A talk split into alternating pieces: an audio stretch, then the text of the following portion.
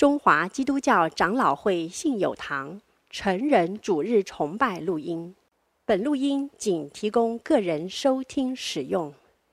机构、教会等团体若需转播、翻译、转译成文字、转录、贩售等使用，请检具使用单位介绍、使用方式说明，联络本堂取得使用许可。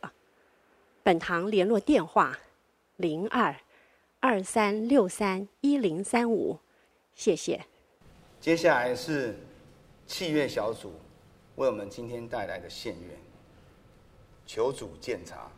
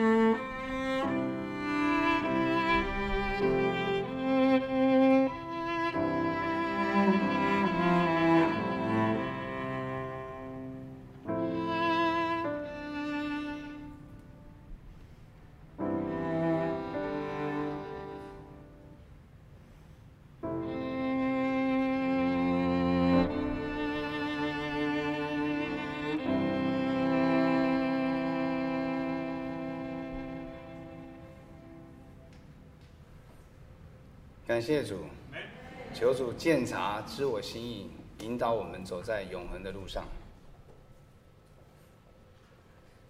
今天的信息经文是在哥林多后书四章七到十二节，让我们呃会众一起来诵读这几节的经文。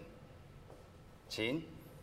我们有这宝贝放在瓦器里，要显明这莫大的能力是出于神，不是出于我们。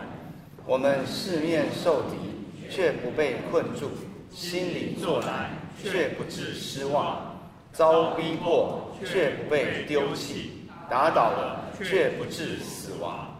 身上常带着耶稣的死，使耶稣的生也显明在我们身上。因为我们这活着的人，是常为耶稣被交于死地，使耶稣的生在我们这必死的身上显明出来。这样看来，死是在我们身上发动，生却在你们身上发动。今天在我们当中证道的是张汉仁传道，瓦器里的宝贝。我们把时间交给汉仁传道。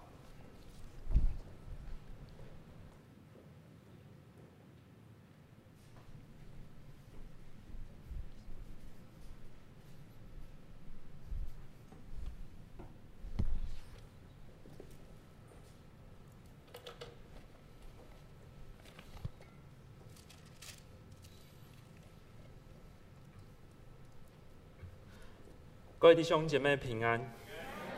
这几周我们都在讲哥林多后书，那我想大家在看哥林多后书，也听过这几周的正道之后，会发现里面有一个重点：保罗在哥林多后书，他不断的必须要跟哥林多人来说，他才是真使徒。保罗一直在为他使徒的职分辩护，这是因为在哥林多教会之中。出现了假使徒，这些假使徒攻击保罗，说他不是真使徒。那这件事情是非常严重的，因为保罗知道，如果哥林多人拒绝他使徒的职分，这就代表哥林多人也拒绝了他所传的福音，还有从上帝那里而来的真理。所以，虽然哥林多人攻击他，但是。保罗并没有因此就放弃哥林多人，保罗反而是不离不弃，用爱心、用智慧来回应他们，希望他们可以悔改，也明白他就是从上帝那里而来的使徒，接受他的教训。因此，在上一周第三章的经文里面，保罗首先就跟哥林多人谈到说：“你们要坚信。”你们就是我的见信。在第三章，保罗说他是真使徒，所以他所传的福音是从上帝而来的福音，他是新约的执事，而哥林多人就是这个福音所结的果子，是圣灵的工作。他们在福音里被生，被圣灵里所改变，所以他们成为上帝的子女，属成为属神的群体。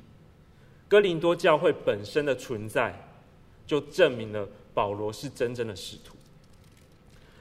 在第三章，保罗告诉完哥林多人，他们就是他的见信之后，在第四章，保罗紧接着要阐述他这个使徒的职分是什么，而他是如何尽心尽力依靠神的能力来执行这个职分，这也显明了他是真正的使徒。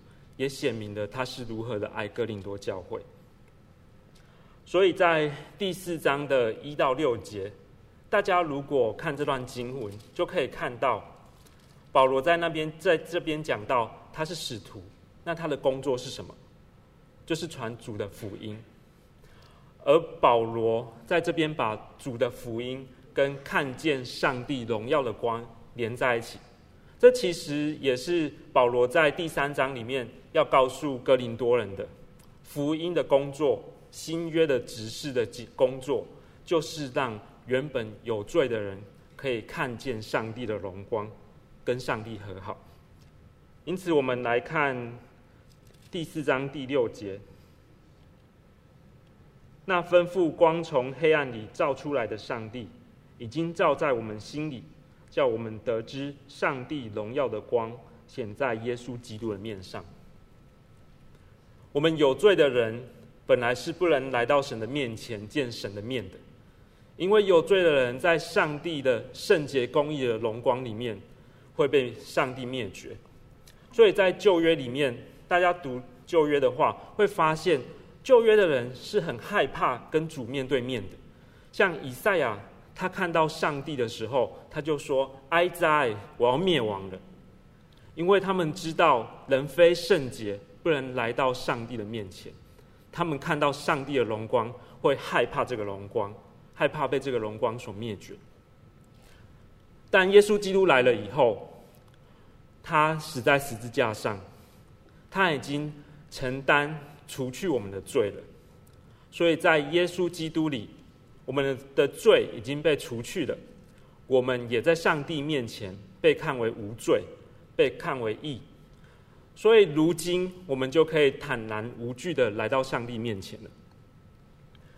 在林后第四章就讲说，基督本是上帝的像，在耶稣基督身上，他充分完全的反映了上帝的荣光，还有各种属性，所以主耶稣才会跟门徒说：“你们看见了我，就是看见了父。”在主耶稣基督来了以后，当我们被他所拯救以后，我们现在就可以坦然无惧的来到父上帝面前了。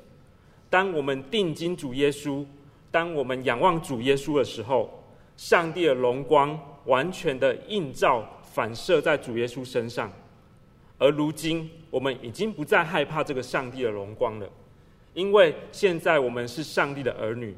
我们看见上帝的荣光，我们知道这是从父神而来的荣光，是爱我们神的荣光，是拯救的荣光。所以，当福音来了以后，我们就在福音里被救。我们因此不再惧怕上帝的荣光，而是在主耶稣基督身上，我们敢仰望上帝，我们敢就是看上帝荣荣光。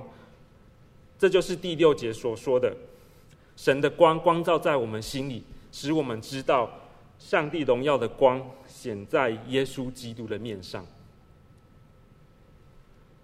保罗他先在一到六节说了解释了使徒的职分，紧接着在以下的经文，他告诉哥林多人说：“我既然领受这个职分，我就是靠着上帝的能力在实践执行这个职分。”这也显出了他才是真正的使徒。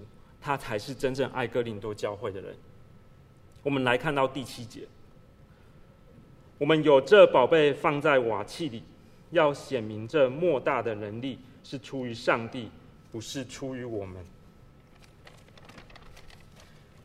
在这边，保罗提到了两个器具，两个东西，一个是宝贝，一个是瓦器。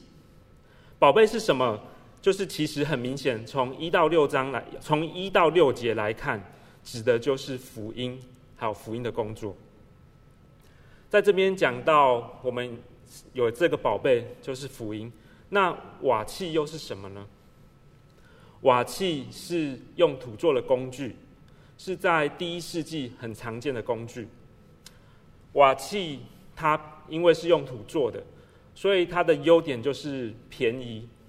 而且它可以土可以捏造成各种形状，所以它可以依照各种需求来制作不同的形状，来满足符合不同的需要。瓦器因此可以拿来装食物，也可以拿来装水、煮东西，甚至是拿来装垃圾，还有排泄物，像是夜壶。也因为瓦器它是一个很常见、很便宜的东西。因此，当瓦器如果有一点坏的时候，也很容易修，就拿土来补一补，甚至如果不能修了，整个丢掉，再换一个新的就好了。在这边，保罗为什么要把说我们有宝贝放在瓦器里呢？宝贝为什么要放在瓦器里？它的目的是什么？首先，应该不是为了美感的缘故。如果是为了美感的缘故的话，这个宝贝应该要放在一个漂亮的盘子、架子，或者是可以烘托、衬托它美丽的器具里面，这样才会显得更漂亮、更美丽。像是在皇宫里面的多宝格，皇宫有很多漂亮的小玩意，像是一些珠宝、玉器、象雕这些东西，他们会特别把它放在一个东西多宝格里面。这个多宝格它是用木头做的，它的雕刻非常精良，上面会用金漆，还有一些珠宝牙雕来装饰。那这些珠宝格放在那边，再把王宫的那一些呃玉器、珠宝。或者是好看的那些小的东西放进去的时候，就会觉得看起来就是更加能够烘托、衬托这个宝贝本身的美，看起来非常的高雅、典雅、美丽。所以，如果是为了美美感的缘故的话，这个宝贝不应该放在瓦器里，放进去的话就是一点都不漂亮。因此，宝贝放在瓦器的目的。并不是为了美的缘故。另一个可能是，有没有可能是为了安全的缘故？因为在第一世纪的时候，不像现在有很多的保险箱或者是很坚固的锁。那平常人家里如果有宝贵的东西的时候，他们可能就会到处乱藏，藏在地板里或藏在瓦器里，让小偷或外人进来的时候。一眼不会看出说那边藏有宝贵的东西。我想有时候我们也会听到，呃，大家会把私房钱藏在鞋盒里，藏在花瓶里，或者是家里某一个角落，就是为了隐匿，不让人家发现。像我记得我小时候，我家里就有一个大米缸，这个米缸大概有这么大，然后高度应该有一公尺，一公尺。我的奶奶和爷爷是农夫，所以稻米收成以后，他们就会留下一些米来，然后打一打，倒进那个米缸里。我就曾经在那个米缸发现，我奶奶把那个钱放在米缸的下面。就是我小时候无聊，就去那个米缸那边挖挖挖挖挖，就看到下面有一封信，就是 奶奶藏的东西。但这样藏也有一些风险，我们自己藏的人。可能会忘记里面有装那些东西，或其他人不知道，一不小心就把那个东西丢了。像是彰化有一个妈妈，她就把一袋的金子放在她房间的垃圾桶下面。她就想说，平常都是她倒垃圾，所以她不会不小心把金子丢掉。结果有一天她过年的时候，她老公心血来潮，拿了一个大黑色塑胶袋。把每个房间的垃圾都这样哐哐哐的倒进去，就把那个黄金一起丢了。她很生气，还骂了她老公好几天。后来在垃圾场也找不回来。总而言之，就是藏在瓦器里可能会有这种风险，但这也不是保罗在这边所要讲的意思。宝贝放在瓦器里，在第一世纪虽然有这种功能，但保罗的意思并不是这样子。在这边。我们要先厘清保罗讲的瓦器是什么。保罗讲的瓦器，其实就是指他自己，保罗传福音的人。而福音之所以放在瓦器里，并不是为了把它藏起来，而是为了让把它传出去，让其他人可以看见这个宝贝，也就是福音，使这个世界上的人可以被这个宝贝的光光照。照明，就因此可以知道上帝荣耀的光已经显现在耶稣基督的面上，所以他们就可以跟上帝和好，可以看到上帝的荣光。所以因此呢，保罗在这边讲说，宝贝放在瓦器里的目的呢，其实是要显明说，他这个宝宝，他这个瓦器是脆弱、没有人力的，但是因为宝贝放在它里面。所以，当他这个瓦器运载、承载这个宝贝，要去执行托付给他的任务的时候，上帝会因为这个宝贝的缘故，保守他这个瓦器，使他这个瓦器可以度过重重的困难，把福音带到世人面前。因此，在第七节，保罗才会说。不好意思，我们有这宝贝放在瓦器里，要显明这莫大的能力是出于上帝，不是出于我们。瓦器是脆弱、没有能力的。当福音托付给这个瓦器，这个瓦器要承载这个福音去运送的时候，可能会遇到很多风险还有危险。如果瓦器只是靠自己本身的话，它根本不可能把这个宝贝运送到上帝要他送的地方，可能会碎掉，可能会被抢走，可能会被困住。但是因着把这个宝贝放在这个瓦器里的上帝的缘故，上帝把瓦器放在，把宝贝放在瓦器里了，那上帝也会保守这个瓦器，赐给这个瓦器力量，使这个瓦器可以靠着上帝的能力完成托付给他的任务。这也就是为什么保罗在第八节说：“我们四面受敌，却不被困住；心里作难，却不致失望；遭逼迫，却不被丢弃；打倒了，却不致死亡。”这个瓦器，当它在运送的过程中，它可能会被仇敌团团的围住，抵挡上帝的恶者。可能会把这个瓦器包围、压迫，甚至想要把这个瓦器压碎，不让这个瓦器可以把这个福音、这个宝贝带出去到世人面前。但上帝的能力保守这个瓦器，必定为他开一条生路，使使这个瓦器可以突破重围，杀出一条血路，还是把福音带到其他人面前。这个瓦器。在运送的过程中，也有可能会因为摇晃、碰撞而开始出现了裂痕。再这样继续下去的话，这个瓦器可能会因为承受不了压力、承受不了碰撞而破碎、自爆，再也没有办法把福音这个宝贝送到其他人面前。就像是我家有一些杯子，用久了以后。可能因为洗碗或者是装热水，里面有一些小裂缝，但是我没有注意到，结果我还继续把它拿来泡茶，结果泡的时候，那个热水倒下去，那个杯子就裂开了，整个裂成一半，那茶也从里面洒出来了。因此，这个瓦器，它在运送的过程中，可能会承受不了这种碰撞还有压力，力不能胜。快要自爆破碎了，但上帝会因为这个宝贝的缘故，而赐给承载他的瓦器力量。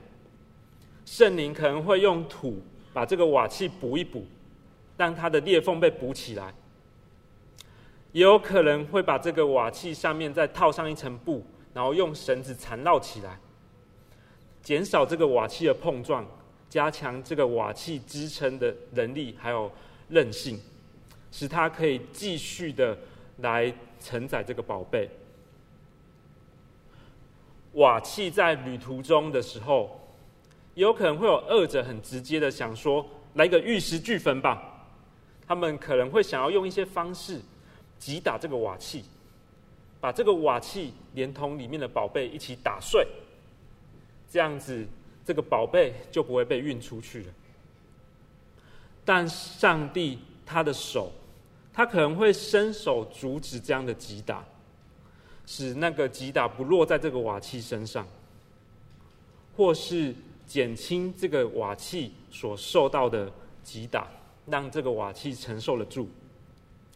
甚至就算是二者的计谋一时成功，一时之间成功了，把这个瓦器打得粉身碎骨，整个都碎掉了。上帝他圣灵的能力。还是可以一片片的把这个瓦器捡起来、拼起来、连起来，让这个瓦器可以继续的承载、运送这个宝贝。所以保罗在这边跟哥林多教会说，他身为使徒，他身为人，就跟瓦器一样，他的能力是有限的，他是很脆弱的。但是，因为上帝已经把福音交托给他了，他是承载这个福音的器具器皿，所以上帝的能力就覆庇他、看顾他、保守他，带领他面对度过各种的患难还有困难，使他可以把福音带到哥林多人面前。这也是为什么我们再来看一次第八节，保罗会这样说：“我们四面受敌，却不被困住；心里作难，却不致失望；遭逼迫，却不被丢弃；打倒了，却不被，却不致死亡。”保罗靠着上帝的能力，他因着他使徒的职分，所以上帝赐给他能力来度过这重重难关，把这个福音。带到哥林多人面前，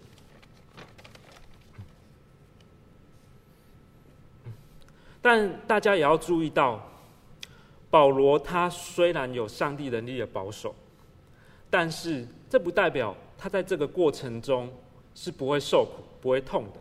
他身为一个瓦器，他被击打的时候，他也是有血有肉的人，他会痛、会难过，他也会犹豫，他也会犹豫、动摇。因为他毕竟是人，但是他虽然会痛苦、会失落、会软弱，上帝的能力依然的复辟他，他依旧靠着上帝的能力来胜过那一些困难，来到哥林多人面前。相较之下，哥林多教会中的假使徒，他们做了什么事？这些假使徒。他们什么事都没做，他们跟哥林多人收钱，他们在教会中高举自己，而不是高举福音和上帝的真理。他们传讲的又是什么？他们传讲的是希腊的智慧、罗马的荣耀、诡辩的言语，还有狡辩的技术。哥林多人看到保罗这样子。辛苦为上帝做工，又再看到假使徒，请问各位弟兄姐妹，谁才是真使徒呢？当然是保罗。而保罗又是用什么来证明他是真使徒？保罗用的是行动。保罗用他为上帝的福音吃尽苦头这件事，显明了他才是上帝的真使徒。所以在这一边，保罗告诉格林多人，真使徒的职分是什么？真使徒的职分是传福音，而他为了这个真使徒的职分，为了承载运送这个福音，他靠着上帝的能力，他面对了重重的困难。保罗就在这样的困难之中，显明了他真使徒的职分。他因此告诉哥林多人：你们不要再跟随那些假使徒。要听从我的话，来归向主，听从上帝借我所说的教训你们的真理。我们每一个基督徒，我们的生命其实也都承载了福音这个宝贝。我们也都从主耶稣那里领受了大使命，我们要传福音，使万民做主耶稣的门徒。使他们可以奉父子圣灵的名施洗，使他们可以明白也遵守主耶稣的教训。我们在做主工的时候，可能常常会觉得困难重重。每次想要做什么事的时候，就会遇到很多困难。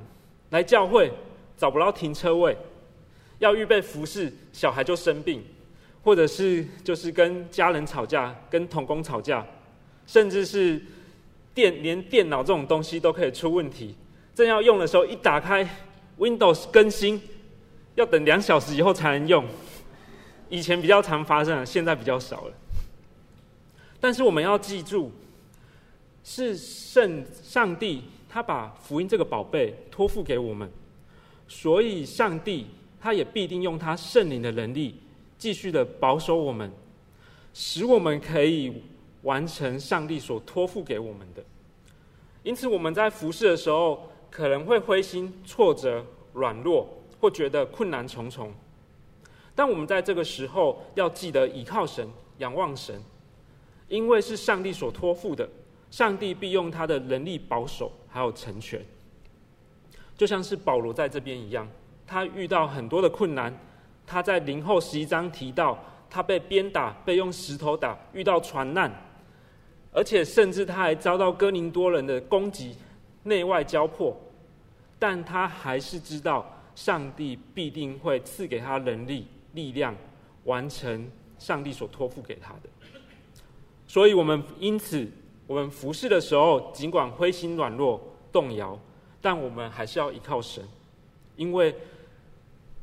托付给我们的神，也必保守看顾引领，来完成他所托付给我们的。有时候我们传福音的时候，或者是做主工的时候，可能会觉得没有果效，或是看不到果效。但是我们也要记得，上帝必定会使用我们的工作。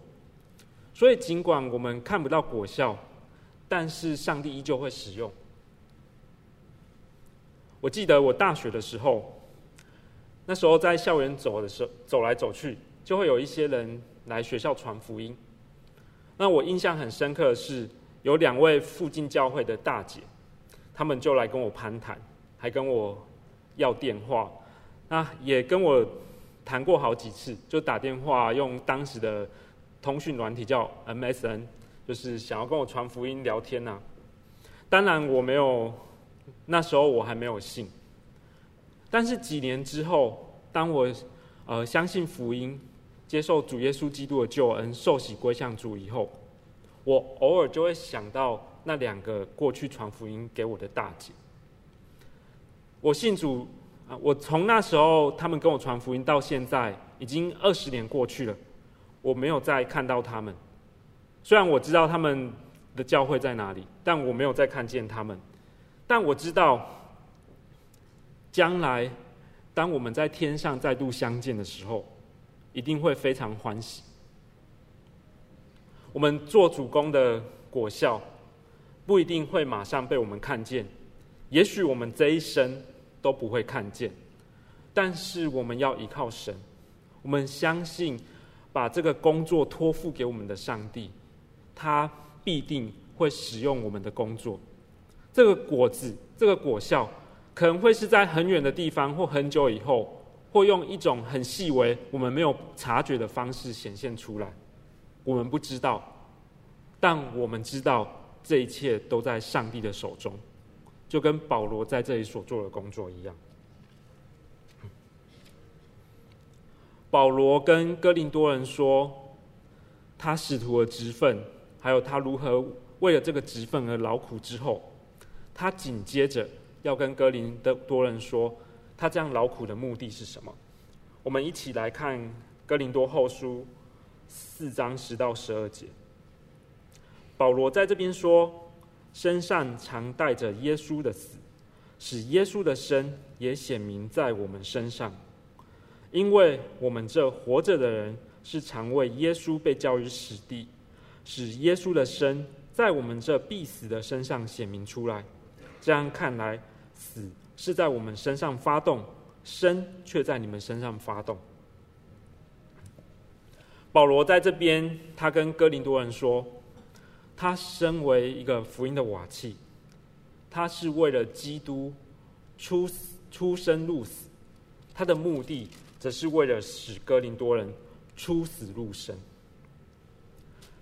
哥林多人是保罗在第二次的宣教旅程所建立的，他们是保罗在福音里所生的，而在福音里生产，为了生产他们，保罗经历了各样的患难还有痛苦，无论是外在的痛苦，被逼迫，或者是忍受饥困，或者是被哥林多人攻击，或是忍受传福音。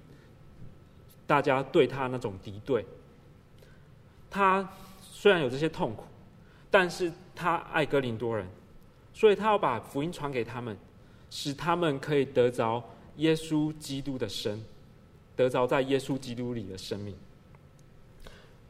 保罗在这边讲的这段话，让我们联想到生产的确是充满痛苦和危险的，无论是福音的生产，或者是肉身的生产，都是。一个母亲，她从怀胎开始，他就会经历许多的困难还有痛苦。可能会孕吐，吐到吃不下饭，闻到味道就想吐，然后身体会开始水肿，很不舒服，会麻。那到后来，小孩胎儿慢慢长大的时候，会压迫到内脏，吃更是吃也吃不好，睡也睡不好，而身体的状况也会因为怀孕而变差，像可能会因为怀孕而有高血压或糖尿病，或者是因为怀孕而遇上了生命的危险。在大概半年前，我有一位朋友，她也是主里的姐妹，她怀第二胎的时候。在大概第二胎七个月左右，她要回去台大医院产检的前一天，她身体大出血，血崩。在大出血的当下，这个孩子就知道是保不住了。但就连这个姐妹本身，她也是在啊生死边缘徘徊了很久，好几次。这个姐妹因为大出血的关系，她心跳停止了三次。两次是在医院里，一次是在救护车里。但感谢主，她借着医疗人员的手，把她救回来了。她经历了不知道多少手术，输了多少血，她总算慢慢的从那样大失血还有器官衰竭的状态之中被救回来。我们看到肉身上的生产是带有许多的痛苦和危险的，福音里的生产也是。我们要向一个人传福音，我们要陪伴他成长，我们要教导他真理，这都不是一件容易的事。我们可能会遇到很多的呃辱骂，或者是不信任，或者是灰心短落、失望。但是这样的劳苦是有盼望的，就如同一个母亲把孩子生下来，我们看见这个新生命就喜乐一样。我们为福音的劳苦，我们为福音的酬劳，把这个福音的把人带到上帝面前。我们看到他在福音里面重生的时候，我们心中也是欢喜快乐的。保罗也因为这个缘故，他就不畏惧、不害怕他面前的困难，而把福音带到哥林多人面前。因为他爱哥林多人，他也明白，也相信。哥林多人，他们接受福音之后，将来会跟他一起站在上帝面前。这也是为什么他在四章最后的五节，他表达出这样的盼望。我们可以一起来读哥林多后书四章十三到十八节，大家可以打开你们的圣经，我们一起来读。哥林多后书四章十三节，请。但我们既有信心，正如经上记着说：“我因信，所以如此说话。”我们也信，所以也说话。自己知道那叫主耶稣复活的，也必叫我们与耶稣一同复活，并且叫我们与你们一同站在他面前。凡事都是为你们，好叫恩惠因人多，越发加增。感谢额外显多，以致荣耀归于神。所以我们不丧胆，外体虽然毁坏，内心却一天新似一天。我们这至暂至轻的苦楚，要为我们成就极重无比、永远的荣耀。原来我们不是顾念所见的，乃是顾念所不见的。因为所见的是暂时的，所以是永永远。在这段这几节经文中，保罗表达出了他的盼望。保罗知道他所做的这些工不会是白做工的，和永恒的荣耀，他还有哥林多人可以站在上帝面前颂赞上帝，享受上帝所赐的永生，永远的爱上帝这件事比起来，他现在所受的痛苦。不过是至暂至轻的，这些痛苦会过去，这些痛苦和永恒的荣耀比起来是小的，所以保罗，因此保罗他为了这样的盼望，他甘心受苦，来把福音传给哥林多人，他为的就是他盼望将来哥林多人可以跟他一起在主面前来颂赞荣耀主。我们每一个人，每一个基督徒，我们有福音这个宝贝在我们身上，我们也同样的在这个世界上，要使其他人在我们身上看见这个宝贝，看见福音，使他们可以被福音所光照。而我们为什么要在教会服侍？为什么我们要呃花很多心力传福音？为的也是这样的盼望。我们盼望将来在永恒里，我们可以跟我们所爱的人，还有跟众圣徒一同站在上帝面前，一同的颂赞上帝，一同爱上帝，也享受上帝所赐给我们这个永恒的生命。所以，我们的所作所为不是毫无目标的，我们不是毫无理由的受苦，我们是为了这样的盼望还有希望受苦。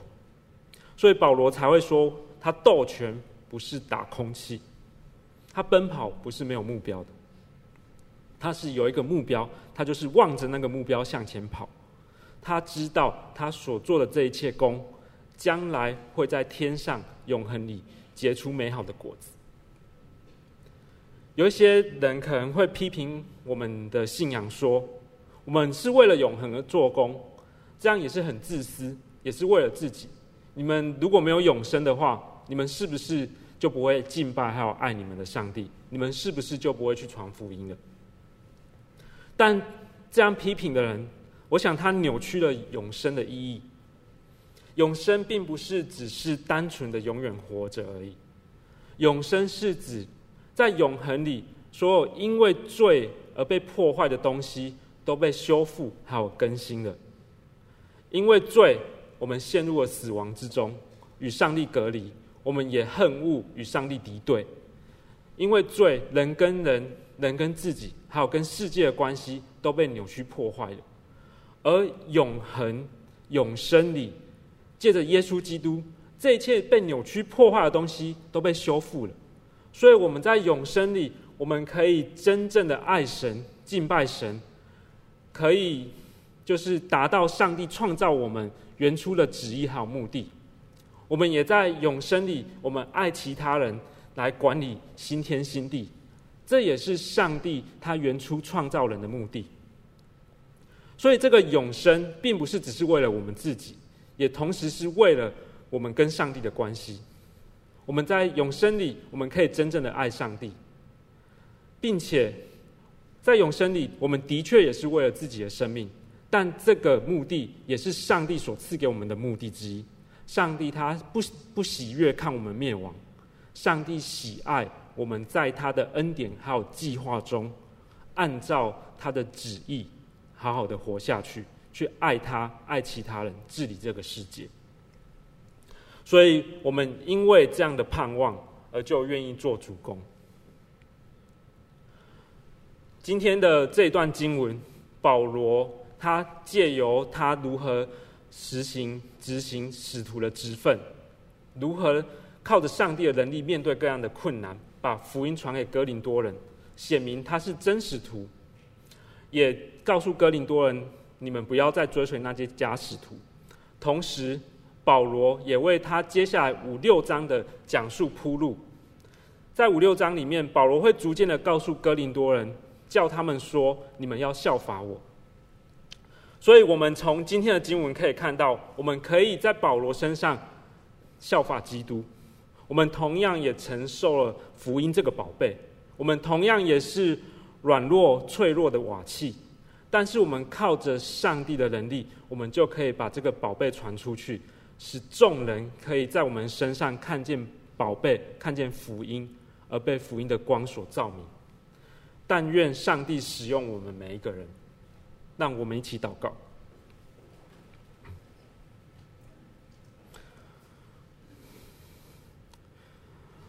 主啊，若若不是你的恩典还有能力，我们什么都不能做。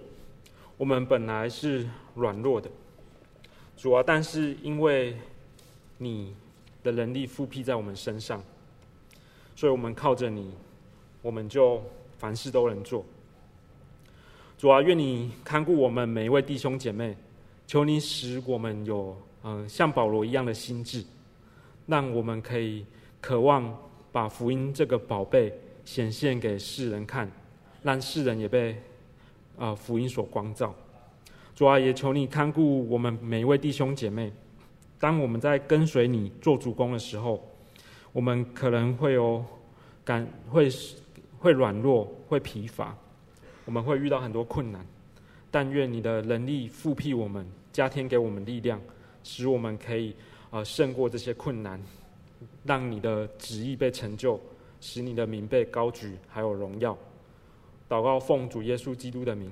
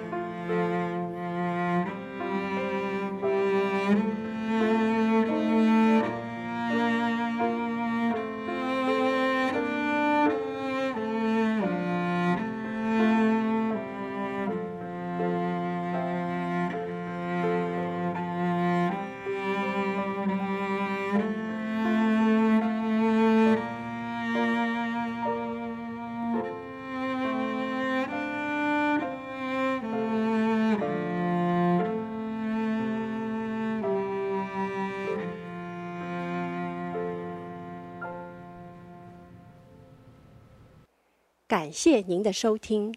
若需进一步详细资讯，请上本堂网站：www 点 hfpchurch 点 org 点 tw。本堂地址：台北市罗斯福路三段两百六十九巷五号。谢谢。